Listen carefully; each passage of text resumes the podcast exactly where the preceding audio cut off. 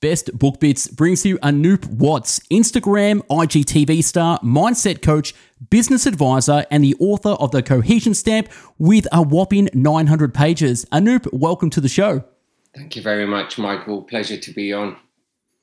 No worries. Now, for those who don't know the real Anoop, where did it all begin and how did you become who you are today? Well, I'm at the uh, ripe old age of 40 where did it all begin? Same place as everybody else, um, mother's womb, that is, um, and progressed through life. Had my ups and downs, just like everybody else. And okay, school probably wasn't as normal as as most people. I was quite rebellious. I didn't enjoy the process. I didn't enjoy being in school, right from primary school through to secondary school.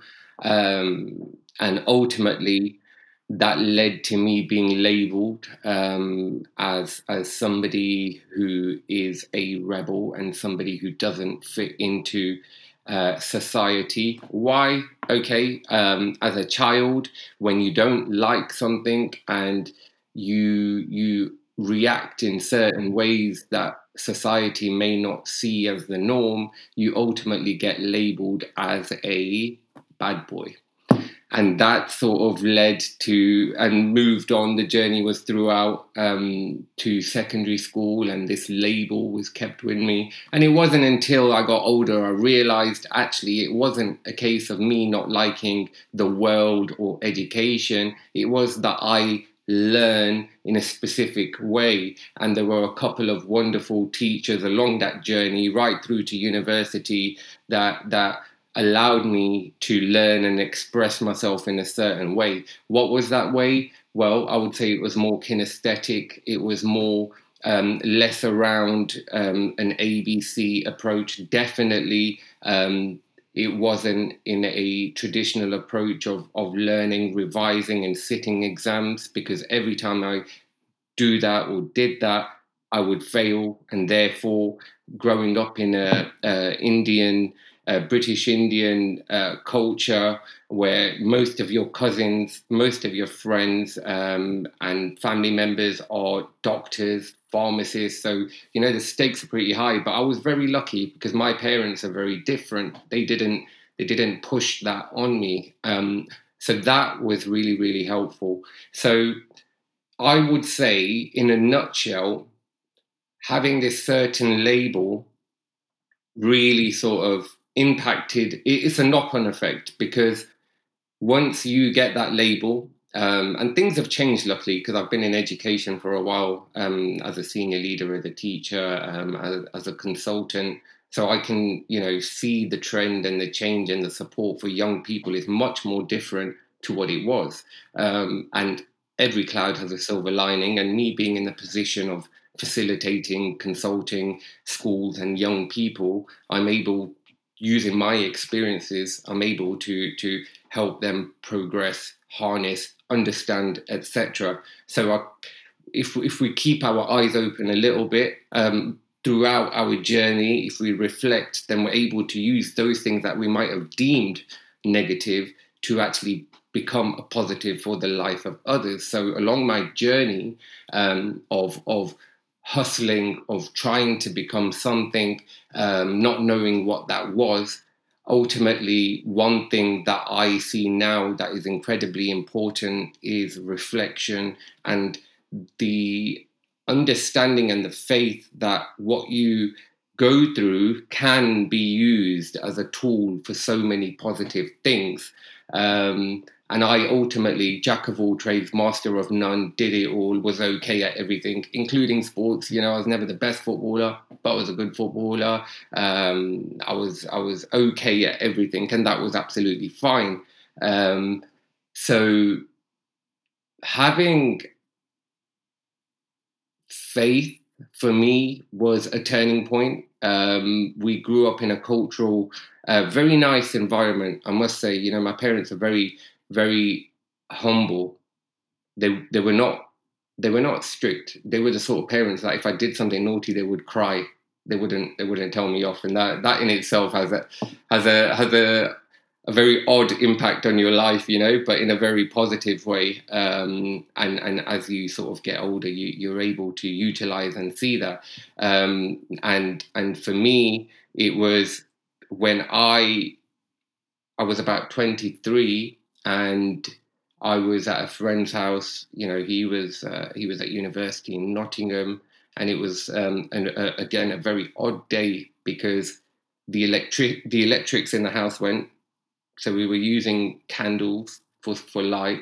Um, and there was nothing to do. And I opened one of his drawers, and, and he had he had some books. And my circle back then, you know, we didn't we didn't read books, you know, um, and we there was a book called The Path to Perfection, and and it, I was kind of forced into it. I wasn't a reader back then at all, you know. I I had I had a love for books, but I wouldn't read them, you know.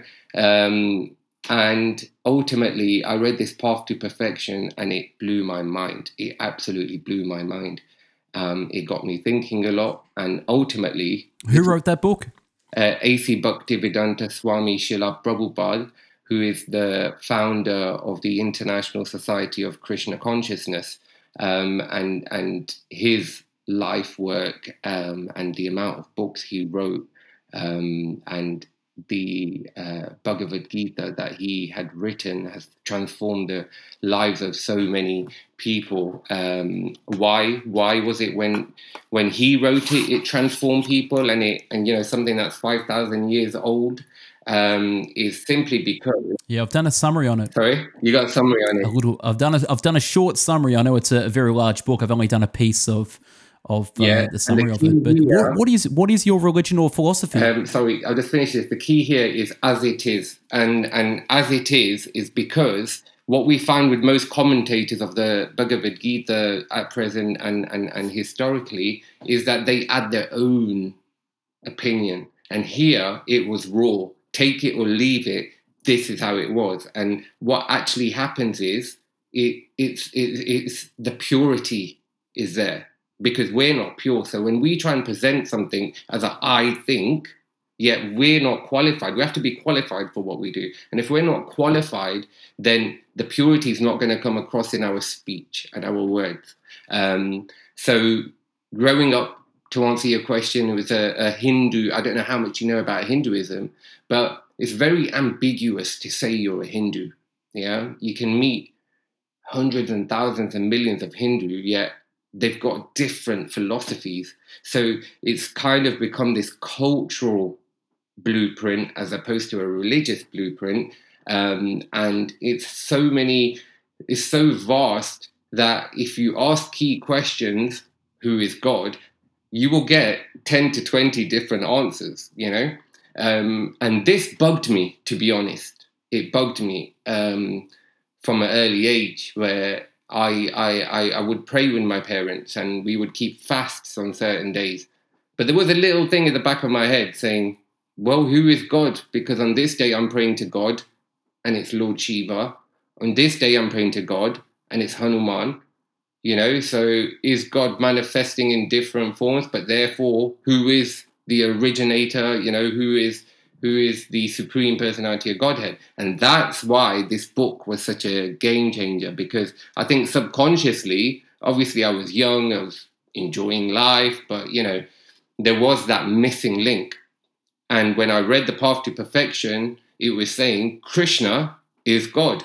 I was like, okay, that's interesting because the, every other time I've only seen Krishna, um, it's it's him holding a flute and and chilling out. How can that be God?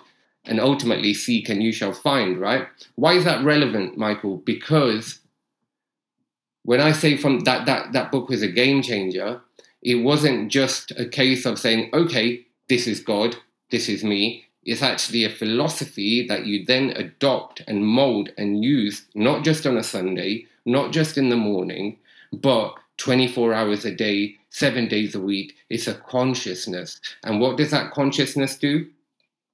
when you become Krishna conscious, which is again um, certainly a way of answering your question, because if you say who, what religion are you, what do you follow, actually, if we say we're a Hindu, if we say we're black, if we say we're white, we're still assigning ourselves to temporary designations. You know, at the time of birth, we can burn the body, we can feed it to the vultures. That's just the temporary element. So we're going to have a look at okay, I'm neither uh, nor any of those identities. I am a spirit soul. You're a spirit soul. You're not. You're not a white Australian in my eyes. You know, um, and everybody is is a spirit soul. And then we understand.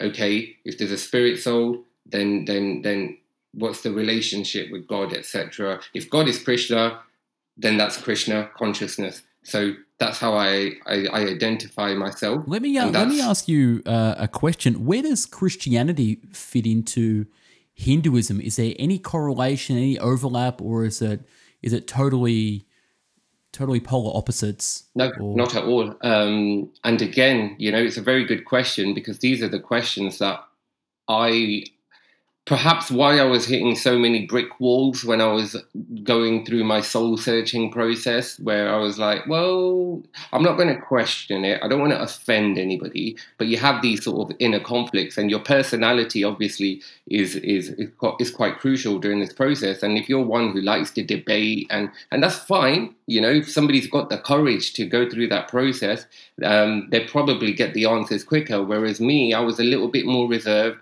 Um, and I would leave it, you know, I'd say, well, you know, where does this fit in if I was reading a certain text? But with, when I read the Bhagavad Gita, again, um, this is, the Bhagavad Gita is a summary um, and the crest jewel of all the teachings of the Srimad Bhagavatam, which are very extensive. So reading the Srimad Bhagavatam, after you read the Bhagavad Gita, it's like a little taster, you know, it, it's, uh, the Lord says Himself that you know I, I am I am intelligence. I am intelligence, and you can see that in in in so many ways. And when as it's the oldest through our human means, five thousand years ago. Obviously, it was way before that because it's eternal. But from what we can understand, and if religion and religious philosophies such as Buddhism, Islam, Christianity um, are a lot younger, um, then what we can understand is okay, where do they fit in? And when we're having a look at Christianity, um, we can find various um, elements of, of, of, Jesus Christ, and we believe he did exist. Um, we call him Isa. We have a different name for him. And when we further dig, this is the interesting part, because when you say Christ and when you say Krishna, they don't sound that different. And then when we study the life of Jesus Christ and his travels to India, and when we look at different elements such as language and demographics, if you were to say Krishna and pronounce it, if you're going through Greece, you know, it'd be Krista, um, then it would, you know, further east, Krusna, yeah. So what we actually believe is that Jesus Christ was a prophet and he was preaching Krishna. So, can I just get something straight? So, Hare Krishna is a consciousness and Hinduism is a religion. Is that sort of Hinduism is a territorial term and Hare Krishna is a philosophy to understand God? Is that what I'm sort of hearing? If we're having a look at it from a point of scripture, okay, um, the the you've got the Mahabharata, you've got you know if we're going right down to the root, then scripture explains who is God, okay. So Hinduism is ultimately so is very very vast and in general giving yourself temporary designations of any sort, you know, it's it's it's giving yourself a label.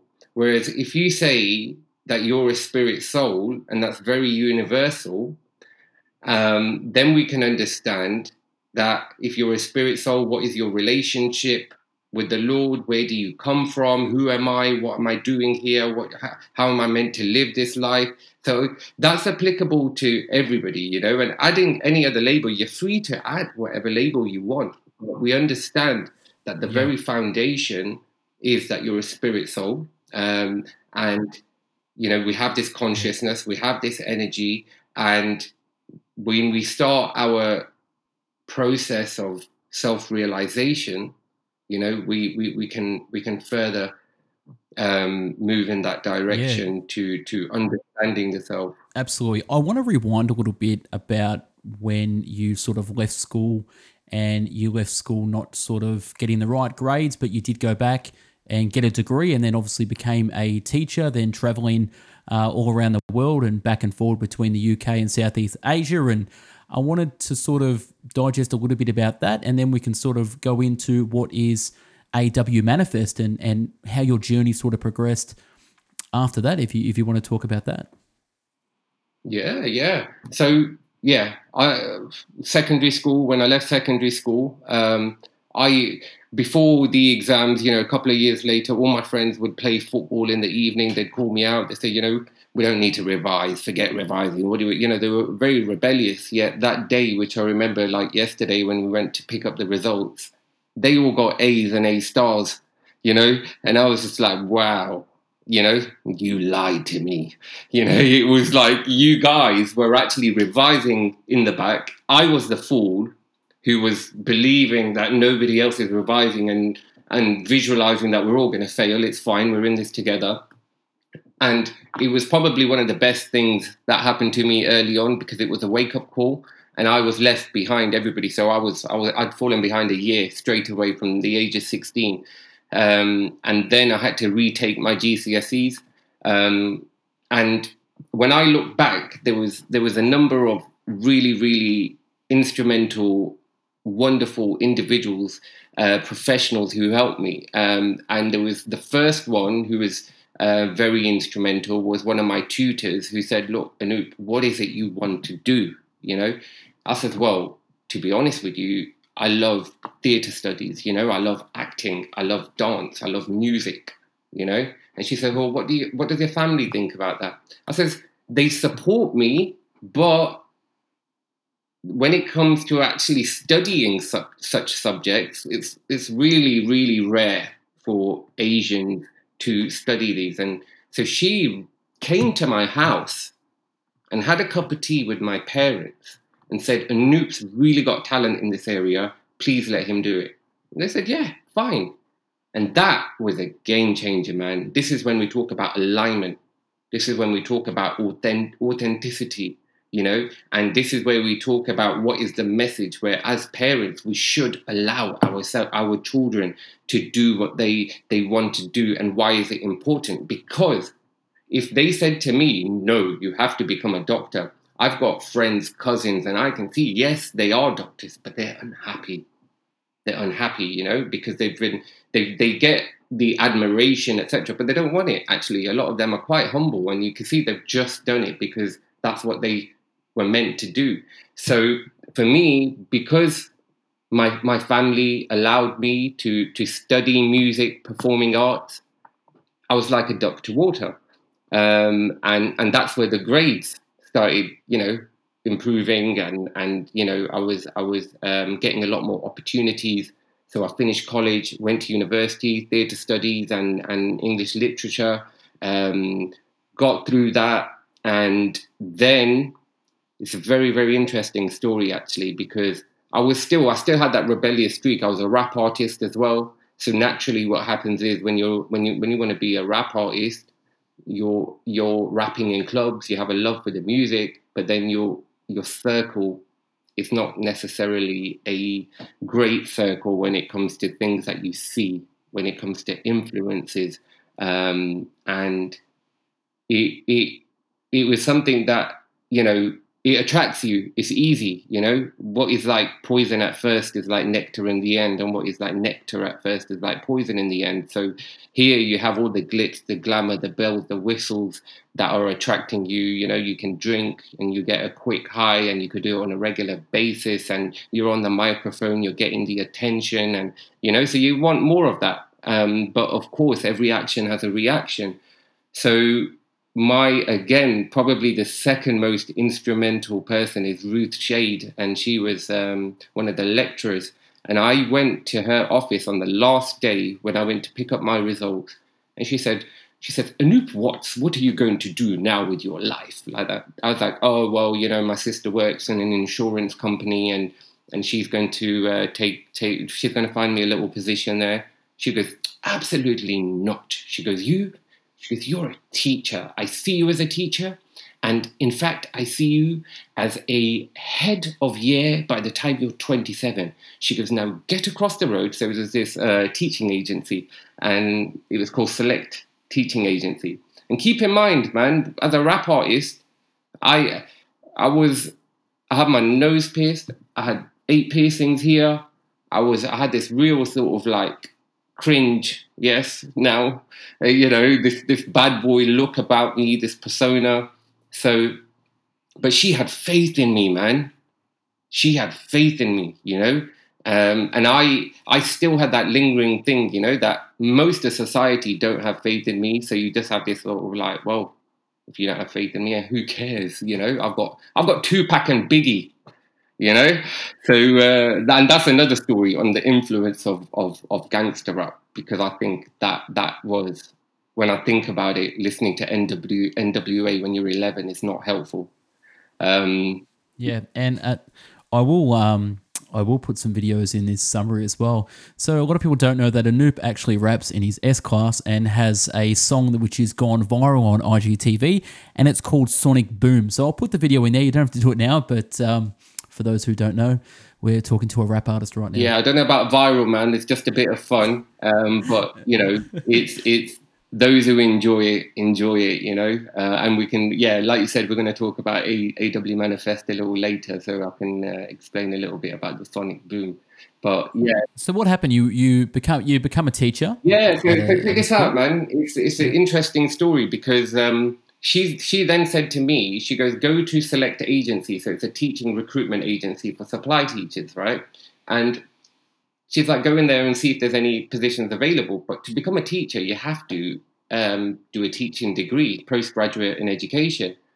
So I was just, I walked in there, and and, and make of this what as you will, right? Um, and they were friendly, right? So I didn't get my usual, oh, who's this, you know, riffraff just walked in through the door, you know? I was like, and I was all right, man. Like, I know I was, I, like, I'm creating this picture, but I was a nice person, you know? It's just that I wasn't as well spoken or anything, and I didn't look the part, but I was all right. And then, um, so I walked in there and I said, oh, literally, I was, I think, what was I, 21 years old, and I was like, my teacher sent me here to see if there's any anything available, you know, like that. And they were like, oh, okay that's nice. Uh, what do you do? Do you, you know? I thought, well, I've just finished uh, theatre studies and some dance, and uh, you know, and they're like, okay. And, and and do you speak any other languages? I was like, yeah, I speak Punjabi, Hindi, a uh, bit of Urdu. And they were like, oh, and they were like, Jane, Jane, you're not going to believe this. This gentleman's just come in here and he says he does this. And they were like, no way. And I was like, what's going on?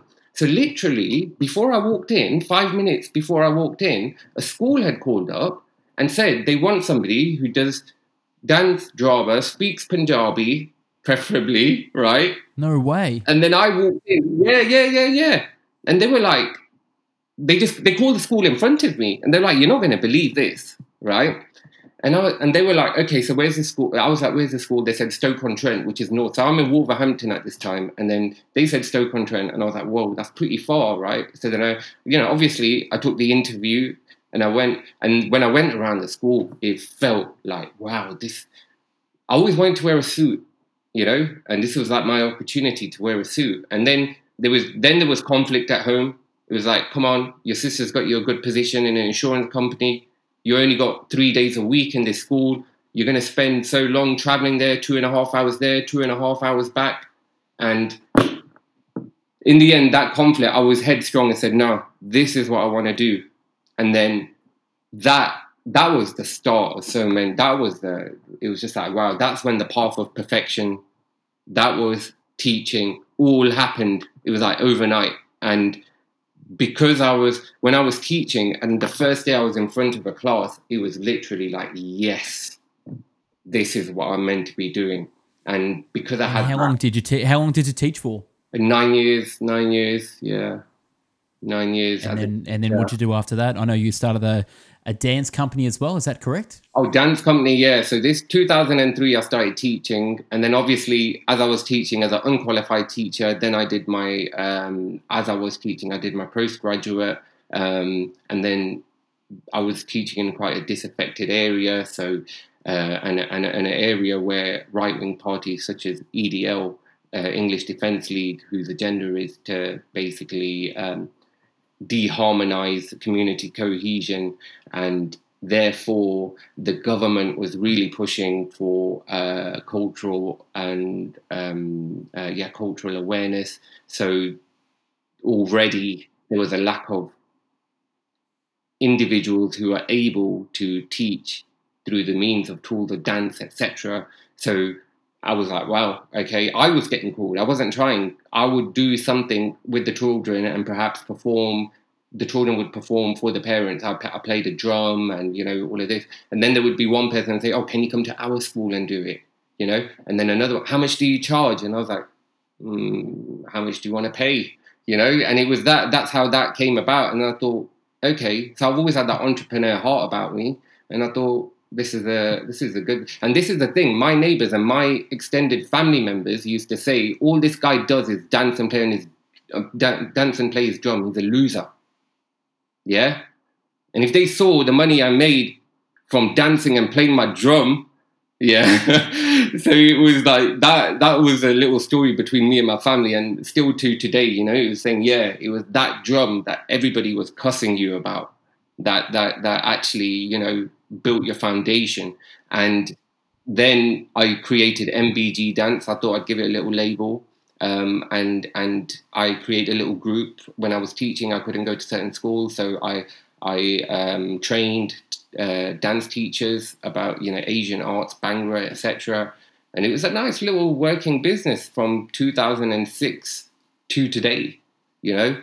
And um, and yeah, so that that that was. Uh, that was nice. And then obviously being in an area which is highly disaffected. It was the 28th biggest council estate in the whole of Europe. Obviously, the influence of, of right wing agendas, quite naturally, there was a need for individuals like me um, who had a drive to do well, but at the same time, um, there was a need for them to have people like me, maybe to just tick boxes there's not enough Asian teachers here, you know. So um, we need to use this guy, you know. And when when we get inspected, we can say, well, you know, yeah, I, I won't, yeah, I won't say what colleagues used to call me, but um, yeah, I was the tick tick box guy at times. But then that ultimately meant that I excelled quicker into senior roles, um, and I was immersed. Immersion was quite an important part of the process. And then uh, I got made redundant which was like everybody at home. Because what happened there, Michael, I, I started appeasing the aunties and uncles where my parents could say, oh, you know, my, my son is now deputy head, you know, he's senior teacher, you know. So they, what happens is subconsciously, man, you're, you're back to serving that agenda.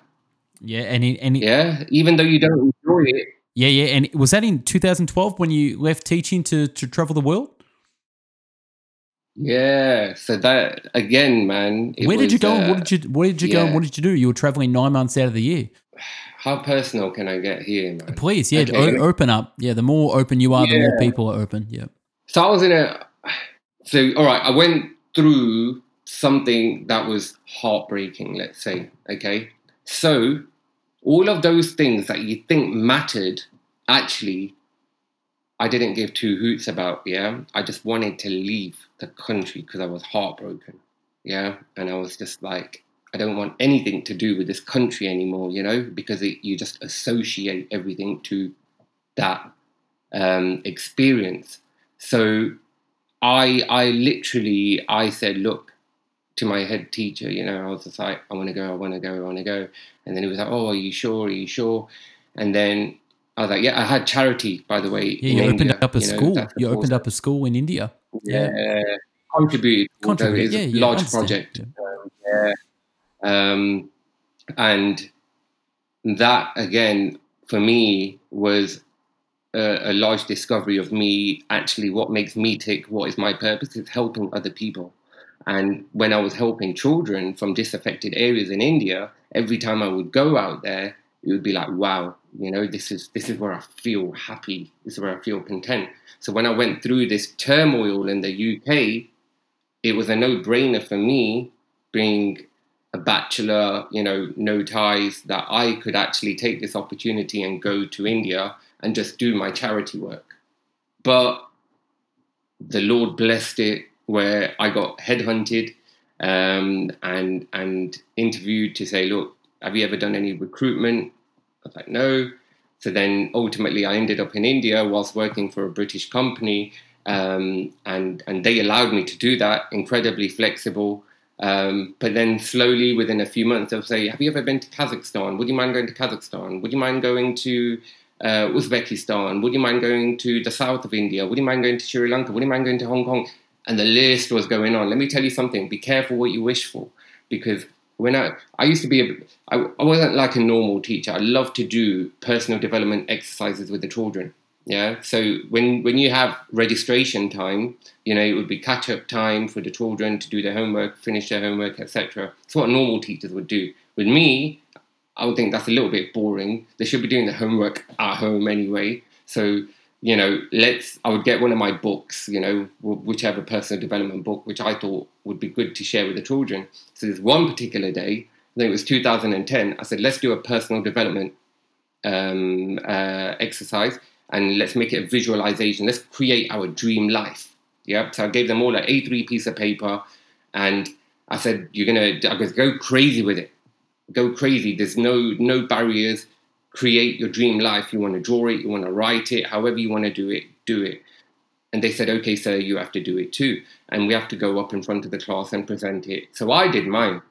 And I said, yeah, so uh, my name's Anoop Watts, you know, I travel, I'm a globetrotter. you know, and, and I, I help schools, I help individuals. And I was going for the whole acting thing, you know, and I was like, yeah.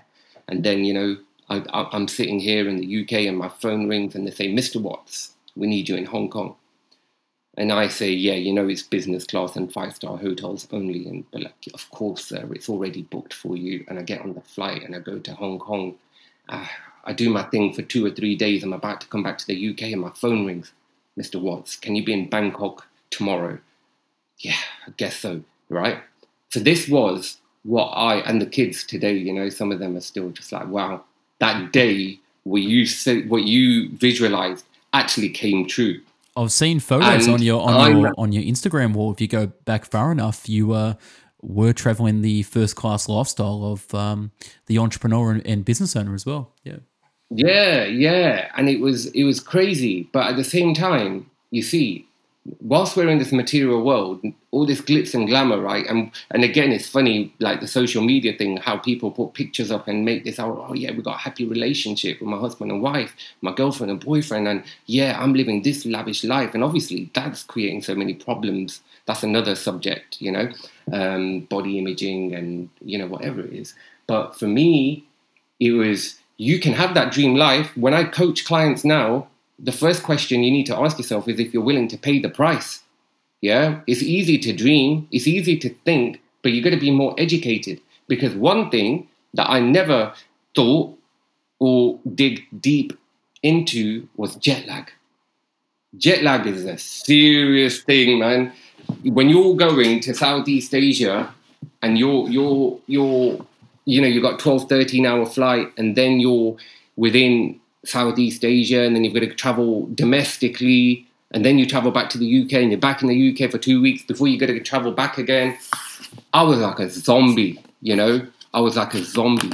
So that was, yeah, it, it, it, you know. Obviously, I take the hit. You know, it was it was uh, amazing. But yeah, absolutely, yeah. And you've mentioned you've learned two key skills by doing that over the years, and one was understanding human behavior, and the second was understanding global business acumen.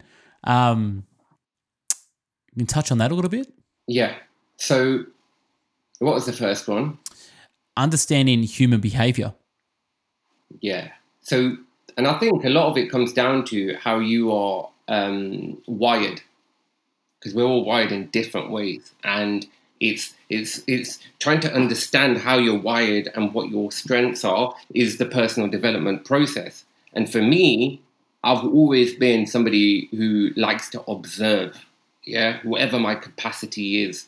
Um, and with this wonderful, wonderful opportunity to travel the world in various designations, what I was, as my personality type of observing and journaling, what I was able to, so what I was doing proactively throughout the last 10, 10, year, 10 or 8 years was taking notes whilst I'm in Hong Kong. I was doing, because I was excited you know, there was this little thing in the back of my head was saying, wow, you were that guy that everybody didn't have belief in. And now you're doing this and you're meeting, like, I'd sit around with billionaires. I'd be going to um, Ritz Hotel and, and I'd be, I'd be faking it till I make it. Still, you know, I'd be in that process, but I would be at the same time conducting myself as if, as if I was one of them, you know?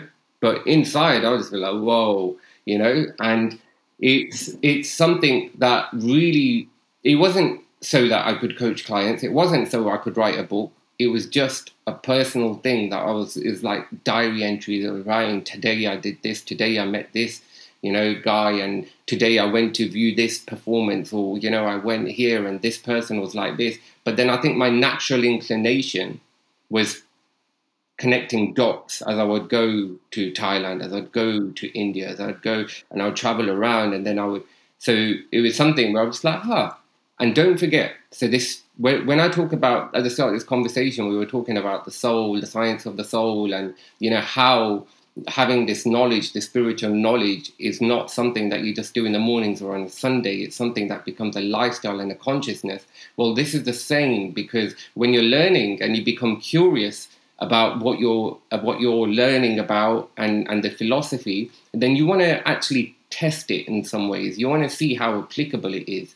And when we're talking about we're all a spirit soul, we all have certain tendencies that are similar, you know, then you become very observant of that, you know. So universal human qualities, karma, actions, you know, all of these things. So then I became very, very um, aware of those things. So then, when we're putting it into a business capacity, I would further diagnostically break it down and try and understand it, and then that would you'd have the human behavior, which actually, you know, the sum and substance is we're very similar, no matter where you're from, no matter what language you speak, and then there's a there's another correlation between the culture and how that impacts you and your actions. Um, then there's of course education and uh, blueprint belief systems etc um, but then the business acumen element is where you use business intelligence. Now one can that that is really an eye opener for me you know being around millionaires and billionaires it was a sort of like okay uh, obviously you know by this time i was i was an avid reader so i'm reading about from you know so many different practitioners from you know, Tony Robbins to Jim Rohn, but the list goes on that say that take a shortcut and mirror those who have created the success that you want to create. Observe them, you know? So that's what I was doing. I, I was in a very unique and fortunate position to not just do this as I'm using one mentor, I'm there real life in 20, 30 different countries, you know? So I thought I was very aware and appreciative of that fact and I wasn't going to.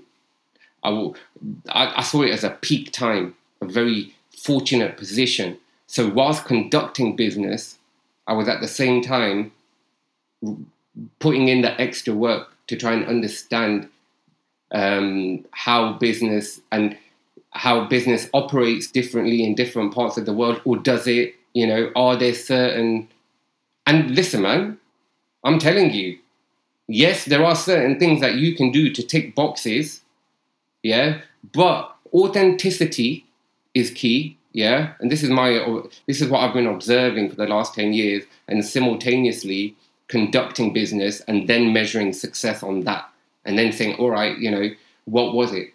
And it doesn't matter where you where you're from, it doesn't matter who you are. It, number one is honesty, yeah, and it sounds like yeah, we all know we should be honest. Actually, in my 10 years, It was the little, little dis- dishonest, whether the, whether it was something that was in, in someone's mind thought, okay, that was just a little one. You've lost a client because they've lost trust.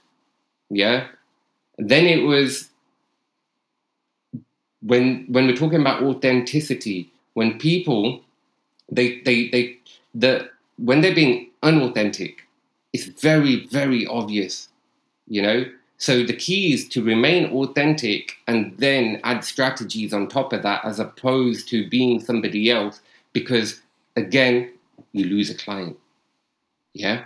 yeah. So when you're working with with humans, no matter so I would be my key job. I was working with I will our boarding schools around the UK that I support with recruitment, and parents abroad who can send their students obviously have a lot of money because we're talking 30, 40, 50k a year GBP. So these are already families who work in a certain way, who communicate in a certain way, and they make decisions quick. They're not actually, you know, but this ending, they're their child, yeah, a 14 year old, an 11 year old. And for me, I was able to see that pretty quickly, you know, like, and maybe that's my upbringing, maybe that's because I'm a sensitive soul, but I, rather than seeing all that, I was like, wow, I'm responsible for taking your child from your country to the UK. I must become the mother. I must become the father. You know, I've got like huge accountability here.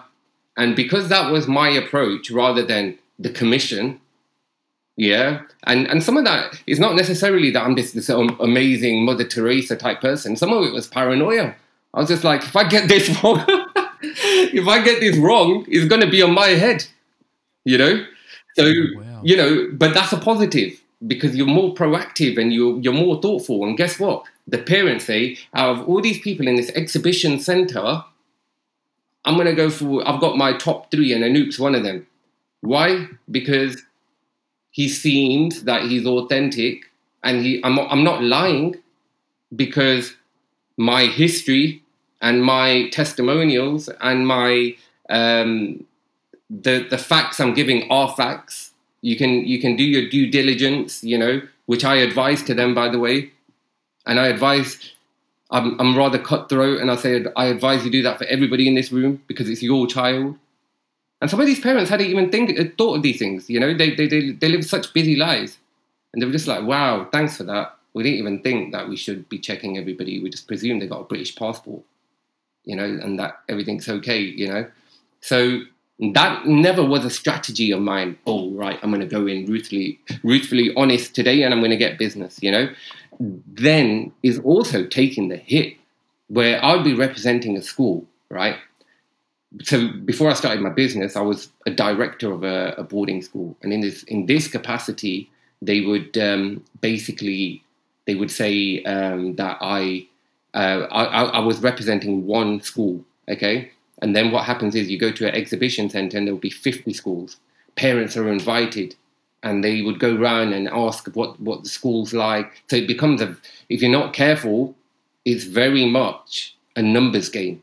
And that's where I drew the line straight away. You know, just how can this become a numbers game? And I'm obviously dealing with recruiters, and I'm like, I'm like, they're all talking about children as if they're products. And what do the recruiters get? They get commission. Yeah. And I was very much like, nah, that's that's not the way we should approach it. So then I also, if a child came to me like they would to everybody else, a lot of recruiters would say, yeah, we can do this, we can do that, you know, and they wouldn't share certain things that are not detrimental, but you know, would help. So for me, I'd be very clear in studying the the family, the child, interviewing the child, and saying, do you know what? Actually you want to go to that school over there you know they're a better option for you. And it's funny human psychology is funny because i've said that and the parents are like no no no no we think your school's okay.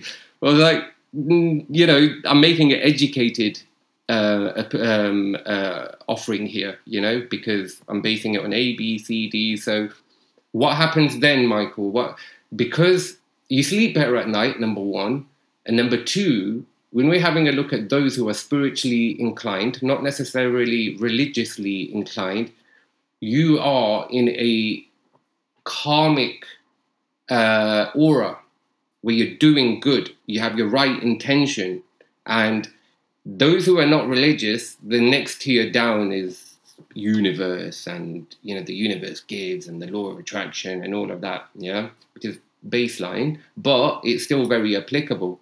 That you might lose business, but you'll find that that business will come from somewhere else from the right person at the right time. Yeah, well, was my philosophy How, today. how did you transition from doing that to AW Manifest and the coaching and and all the work you've been all the great work you've been doing over the last couple of years since since I've known you and sort of blowing up on Instagram and IGTV. Um, talk about that. I'm interested the transition period.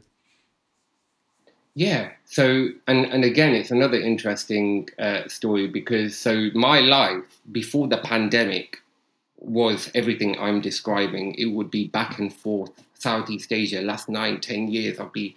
Um, it was it was just full on, quite robotic, very tiring, as I mentioned, with the jet lag, um, and I had my my five year plan, my three year plan, and you know my goals, uh, my journey, and it was and it was working, and it was all happening. Then the pandemic happened, so flights were grounded. You know, obviously I couldn't travel anywhere, um, and I have offices in various locations around the world. The severity of the pandemic was very different in different locations. Um, so I was getting, you know, from locals and staff what was happening on ground. So I could already see before the lockdown in the UK that this is not good. Yeah, so I started putting contingencies in place, but it's actually worse than I thought because I think nobody envisaged it to rocket the way it did. Um, but we have a choice, you know, and what we do is we can either spiral down into a hole and say, why me, you know, this is depressing, or we can make the best of a bad situation. And for me, it was accepting, okay, that it is what it is, but then it's having that faith, you know, that everything happens for a reason and there's always opportunity there's always opportunity. Rather th- it's what you focus on. If i focus on all the negatives and i can i can roll out a huge list on losses on lifestyle going out the window you know all of these things um, and suddenly being in the uk depressing man. There was a reason why i kept traveling around the world you know so it's just like uh, you know it kept me going but now i'm being forced to stay here. So naturally when you start to become an expert in certain fields um, you you you you can you can coach but i was doing it more as a people were approaching me and asking me but it wasn't the same story as the dance where i'd be like wow there's an opportunity here. I'm going to make this big because i was too busy you know? So i thought i'd, I'd help the odd person that would say i want you to coach me. Um, and that worked well for me because i would have a handful here and there purposely. I couldn't take on mass numbers. But again when i was looking at my five year plan the plan was that in four years from when the pandemic started i would start something like aw manifest yeah? But there was that little thing that said okay is now the time Okay, so when I did my pros, my cons, and my my drawings, and I thought, okay, so I'm in the UK. My actual business, which you know, in in a desirable means, I would prefer to be flourishing before I started this, and it, it, circumstances have not allowed that to happen. It is what it is. But then, with the scaremongering that's coming from the media and all of this, I was paying more attention to the statistics of how people are reacting. Yeah, anxiety, depression, suicide, bad eating habits. And then I've never had social media, never used social media, just haven't had the time, you know. All my friends used to say to me, if you had Facebook, you'd be like legendary, you know, I mean, with your traveling.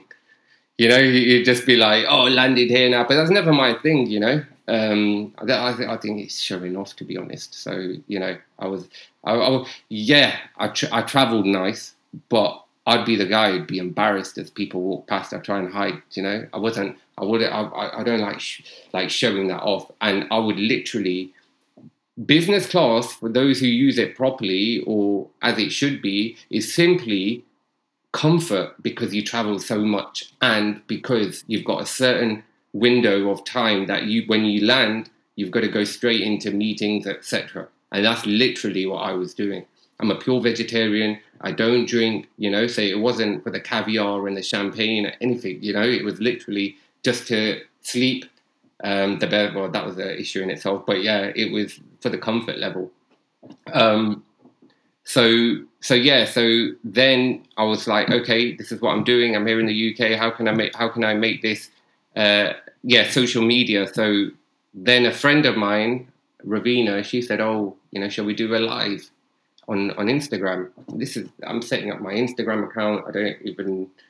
I've never used Instagram before, you know, and so we did this live, and the li- it was it was funny because like I didn't even know how Instagram Live worked in the sense of, you know, I didn't know strangers could just pop into the room, you know, and there was um, four or five people I didn't know, and then the moment I finished that live, there was um, messages in my inbox saying, "Wow, that was incredible." I thought, "Oh, okay, that's good." Um, glad they enjoyed that, and then um, I'll do another one and another one and another one, and it was um, it wasn't what I envisaged when I was going to start a coaching company, you know, but it was a journey in itself to try the way I do it is I'm gonna people say I'm impatient, but I say that impatience is is is integral sometimes. Yeah. And for me, that impatience became a positive because I wanted I was seeing the statistics getting worse and worse and worse. Therefore, my content had to get more and more and more and I had to study what my content is, um, marrying that up with the statistics and trying to get okay most people are suffering here and then obviously the followers started going up and then i was like wow i'm going to interview as many people as possible and get their take on on how we can improve our lives what the situation is and then the whole sort of it was under the umbrella of inspiration yeah and then that that yeah and then then you've got then you've just got the fun element to it, yeah, and it's that breaking through your barriers, and I had plenty of them, you know, um, because you can see why there's so many so many problems on social media. Like you, you you have these battles of do I have to fit into a certain category? Do I have to, you know, um, back to I was back to 2000, uh, back to 1996, where you know what are my family going to think of me, and all you know that sort of limited beliefs that you have, but I was all right, man. I was just like, look, I'm gonna do this. Yeah, I'm, I'm, I'm, I'm, I'm I think I was 39 at the time, and I was like, for me, you know, I've, I've, I've, it's, it's to help others.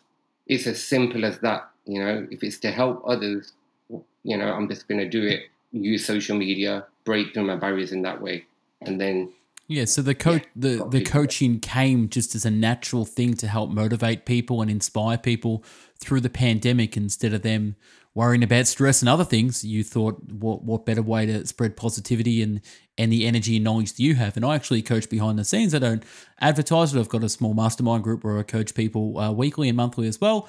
Uh, I will sort of come out and talk about it soon because I, I want to reach more people and, and educate more people too. But I think you're going to be one of the biggest educators in the future, myself personally, just coming from that authenticness. Uh, I recently did a book summary coming out soon called It's Never Too Late to Be Great. And most successful people started their life at 40, and everything that they did up until the age of 40 allowed them to get to the level where they could actually be their authentic self and their true self and actually talk about things that are very, very authentic. So, watch out, world. Uh, Anoop Watts is coming to you. So, Talk to me about your book, 900 pages. What's that book? Oh, whose book's that? Ah, it's a it's a gentleman named Michael George Knight. Success Top in 50 Knight. Steps. I, I, yeah, I didn't know yeah. I didn't know you had a copy. Love it. Love it. Um, well, I don't want to talk about my book. I, I, really want to talk about your book. So, the Cohesion Stamp, 900 pages. Is it out yet? When's it coming? How do we get a copy? This is going to be part one because we're nearly at an hour soon. So we are going to do another interview called Anoop Watts AW Manifest Part Two because we are not the Joe Rogan Show. We're not doing three hours. Uh, we would rather do a couple of parts. So talk to me. Talk to me about your book. yeah, it's about ease, man. It's about going through the process. It's about it's about being able to to change. It's about having the courage to say, look, you know, it didn't work the first time.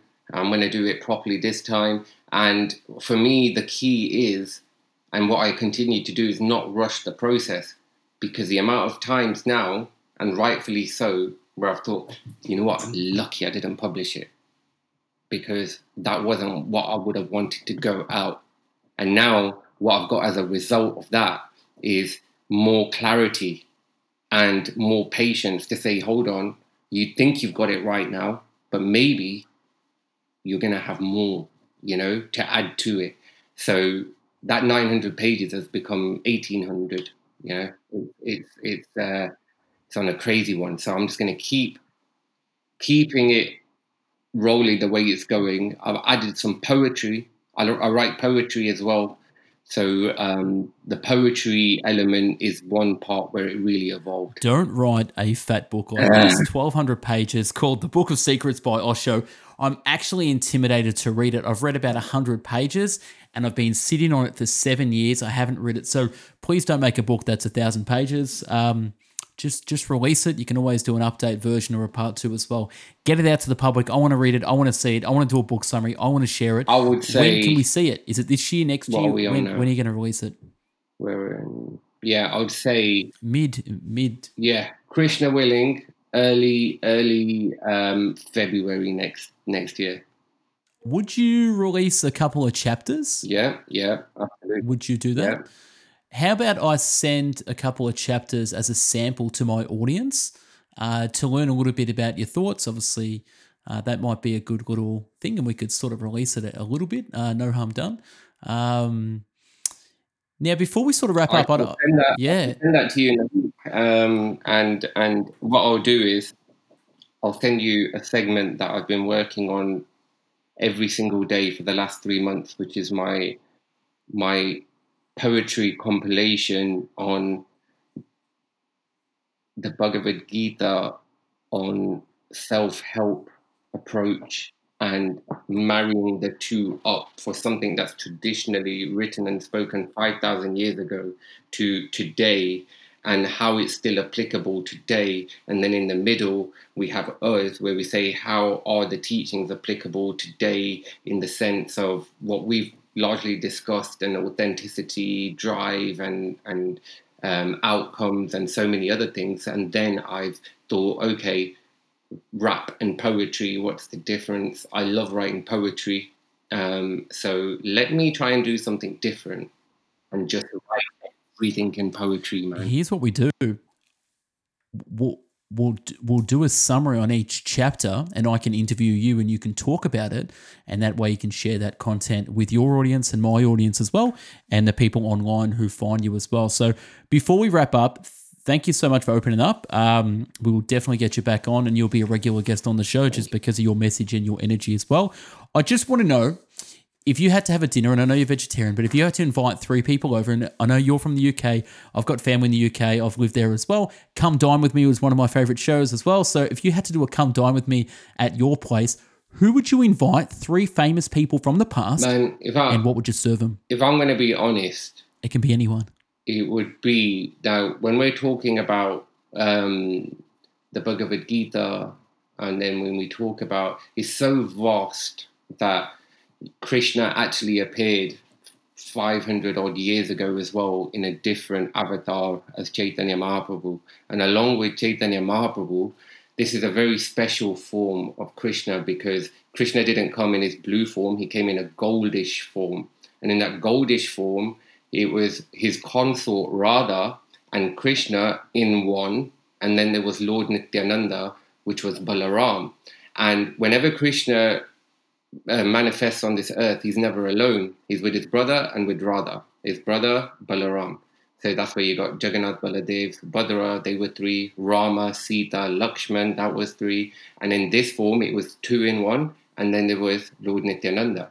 And then we've got another scripture, a very nice compilation of uh, Chaitanya Charitamrita. And what is the Chaitanya Charitamrita? It was uh, it's all his associates that talk about him and talk about the loving um, and reciprocal pastimes together.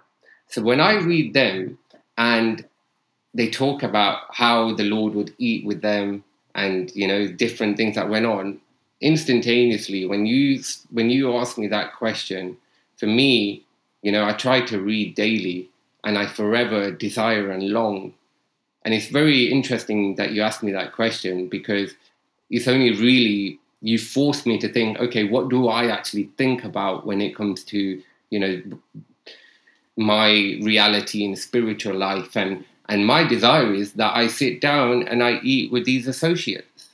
And the honoring of food is very important. You know, we believe that um, honoring, uh, Krishna says, one who offers to me with love and devotion a leaf, flower, or water, or fruit, I shall accept it.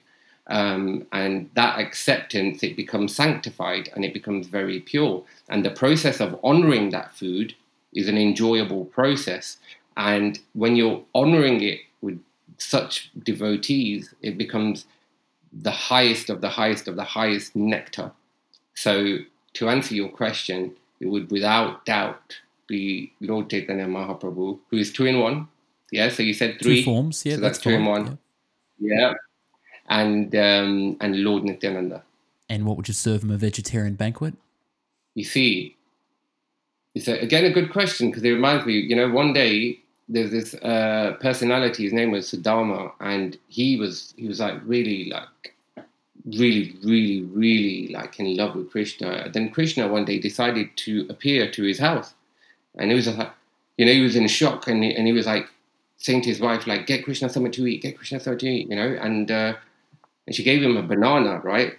And he's got the banana. He's looking at Krishna. He's looking at Krishna. He's peeling the banana. He threw the banana, and he gave the uh, banana skin to Krishna, you know, because he's so much in this like ecstasy and his us. And Krishna ate the b- banana skin. That's Yeah. a good one. You see? You see? yeah, it's, it's, it's not what we give, it's how we give, you know. And if, if it's if it's with love, and that goes, that's a nice way of concluding this this Yeah. conversation. Like what how I'd like to conclude it, which is just this word. Maybe some people can't understand God. Maybe some people can't understand the soul, but you can understand love. And ultimately, that is universal, and that is something that doesn't cost anything, and that is something that you start a huge journey of abundance and success in whatever sphere.